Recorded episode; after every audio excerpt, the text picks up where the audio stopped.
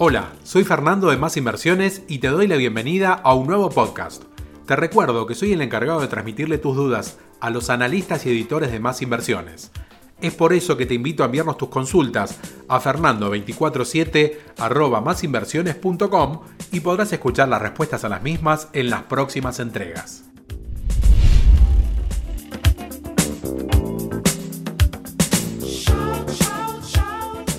Hoy como de costumbre vamos a responder las preguntas que nos acercás.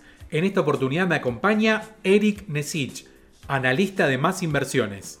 Hola Eric, bienvenido. Hola Fernando, ¿qué tal? Muy bien, bueno, para quienes escuchan por primera vez el nombre de Eric Nesich, les cuento que es uno de los analistas de Más Inversiones que resulta ser referente y receptor de consultas del resto de los integrantes del equipo.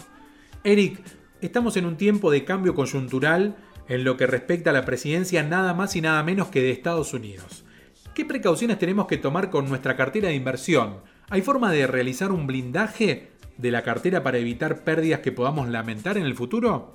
Mira, este, blindar una cartera de inversión este, siempre es viable siempre y cuando la acción que tengamos tenga la liquidez suficiente y participe en el mercado de opciones, este, o sea, de derivados financieros.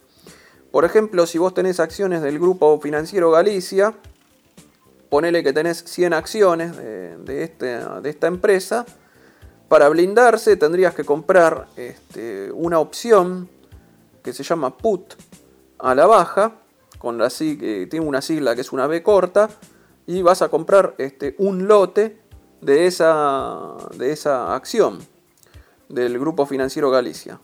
De esa manera es como que estás... Eh, un lote equivale a 100 acciones, vamos a aclarar. Y de esa manera es como que estás comprando un seguro por si la acción se desploma. Porque si la acción se desploma, ese lote a la baja que compras va a subir en la misma proporción. O sea, vas a, vas a salir empatado. Es la manera de asegurar una inversión. Pero bueno, este, no son muchas las acciones que, que permiten hacer eso. Por eso te digo, ¿no? En el Merval tenés a Galicia, a IPF y Pampa Energía y unas pocas más. Bien, y con respecto a la realidad de nuestro país, ¿hay algún indicio de posibilidad de inversión dentro de Argentina? Es una pregunta difícil de contestar, ¿no? Porque ya no es financiera, sino es política. Ahora con la asunción de Joe Biden como presidente de Estados Unidos, uno de los máximos referentes económicos que tiene Biden es Larry Fink. Y Larry Fink es ni más ni menos que uno de los capos de BlackRock, uno de los fondos litigantes este, que tuvo la, Argentina, ¿no? Con el tema de, de los bonos y la deuda externa que se generó, que fue reestructurada por el gobierno de Alberto Fernández en septiembre.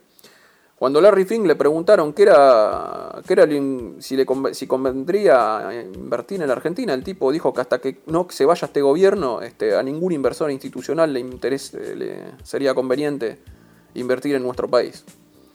O sea, está complicado el panorama para las inversiones argentinas en ese aspecto, más que nada por la política que sigue el gobierno, ¿no? Y acá no me interesa, yo no estoy haciendo política, ¿no? Estoy hablando de la, de la realidad propiamente dicha, ¿no? Eh, el gobierno tiene una manera de hacer política económica que no se lleva de buenas con el mercado internacional. O sea, por ahora no estamos en el radar.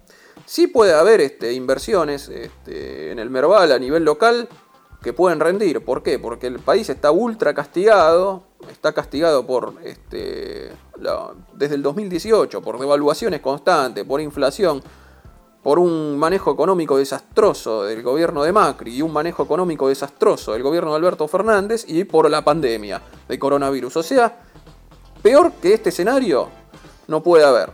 El mercado, inversores institucionales no van a venir por un rato largo, pero para el inversor de a pie este, es el momento quizá de que podría llegar a mirar este, algunas cosas porque están demasiado baratas las acciones argentinas. Te digo que están en medidas en dólares este, en mínimos del año 2001-2002. Bien, o sea que por ahí hay que estar atentos a esta situación que es particular, como decías, y bueno, quizás poder aprovechar. Y sí, porque eh, estamos en el piso. estamos en el piso porque nadie quiere venir a invertir, ¿viste? Pero capaz que tradeando se pueden lograr algunas cosas interesantes.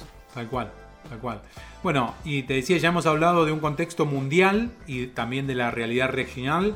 Eh, ¿Qué otras variables hay que tener en cuenta antes de realizar una inversión? Mira, las variables que tenés que tener en cuenta si vas a invertir en activos argentinos, la primordial es la política, sin ningún lugar a dudas, ¿no? La variable política cuando hablamos de activos argentinos este, es fundamental, te diría que es más importante que la financiera. La financiera queda en segundo lugar. Cuando hablo de una variable financiera estoy hablando de que la empresa sea sólida, que tenga balances buenos, que gane plata, que tenga buenos indicadores, etcétera, ¿no? Pero bueno, siempre hay que hacer un análisis macro, un análisis macroeconómico este, a, la, a, la, hora de invertir. Y esto lo aplico porque acá el inversor argentino siempre está, está molido a palos, ¿viste? En ese aspecto, ¿no? También aplica para las inversiones este, en cualquier bolsa del mundo, ¿no? Mayormente la bolsa argentina es política, pero el análisis macroeconómico este, es totalmente viable en cualquier bolsa del mundo, ¿no? Incluso este, en los mercados como Wall Street, fíjate que cómo, ha reaccionado el mercado este, con la victoria de Joe Biden al alza al alza, pese a que los cuatro años que gobernó Trump fueron muy buenos para el mercado, para Wall Street. Este, o sea, Trump se va y a nivel financiero no hubo, no hubo un desastre bursátil. Lo hubo al principio de este año por el tema del coronavirus y después ya a mitad de año ya había recuperado todo. Este, así que siempre hay que hacer una variable, un análisis este, macroeconómico. Cuando hablo de análisis macroeconómico, ¿qué incluye? Política, política monetaria, política económica, este, política cambiaria, las exportaciones y exportaciones, el PBI, cómo se manejan, las relaciones internacionales entre varios, entre ambos países, si son buenas, si son malas, etcétera, ¿no? Esos son temas a tener en cuenta para el inversor. Bueno, ahí también eh, mostramos un poco la importancia del análisis que hay detrás de cada una de las recomendaciones que se brindan en nuestras suscripciones. Así que vos ya sabés que no hace falta quizás que vos te pongas a hacer este tipo de análisis, sino que puedas dejar tranquilamente ese trabajo para nosotros desde más inversiones con las diferentes suscripciones, los diferentes servicios que están disponibles.